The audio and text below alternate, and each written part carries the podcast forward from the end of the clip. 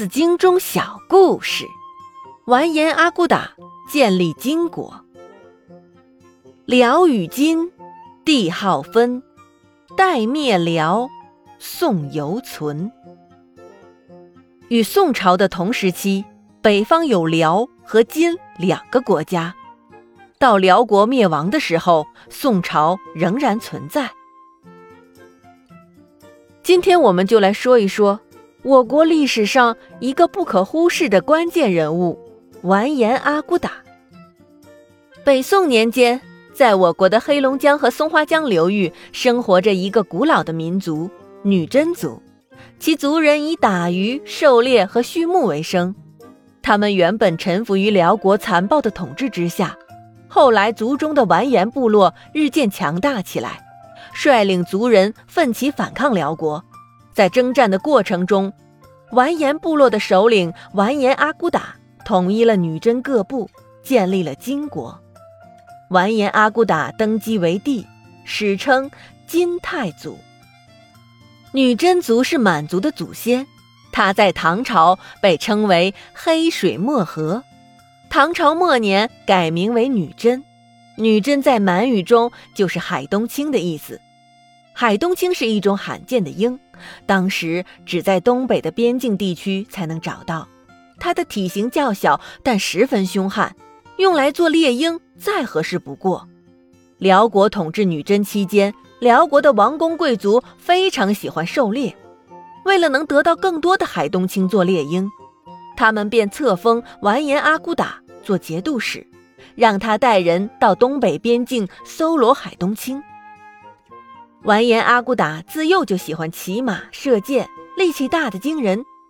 他的征战历程从二十三岁那年就开始了。完颜阿骨打并非空有一身武艺的粗人，实际上他非常有头脑，在政治、军事等方面都颇具才能。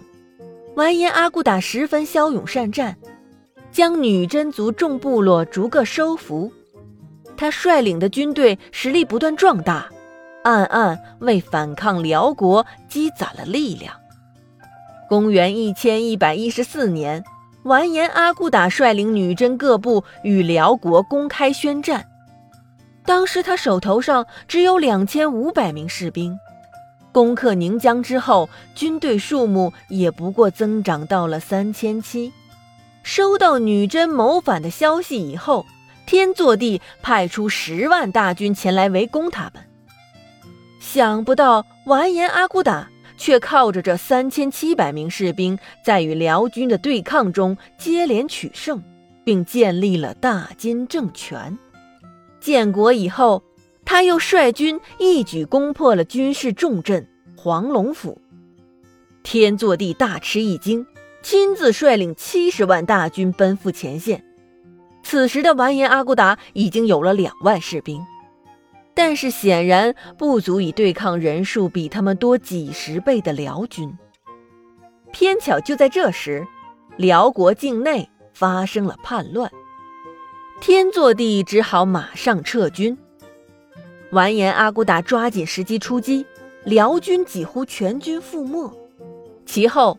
完颜阿骨打继续南征北战，先后攻克了辽的上京、中京和燕京。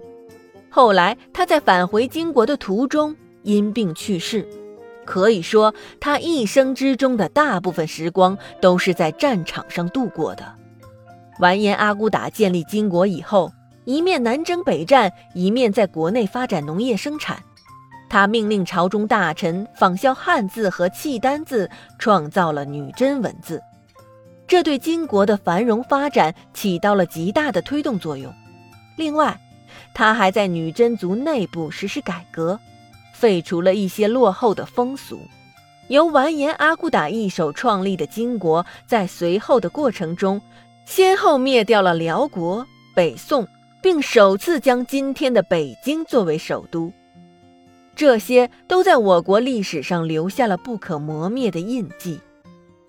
完颜阿骨打也就此成为我国历史上一个不可忽视的关键人物。辽与金，帝号分，代灭辽，宋犹存。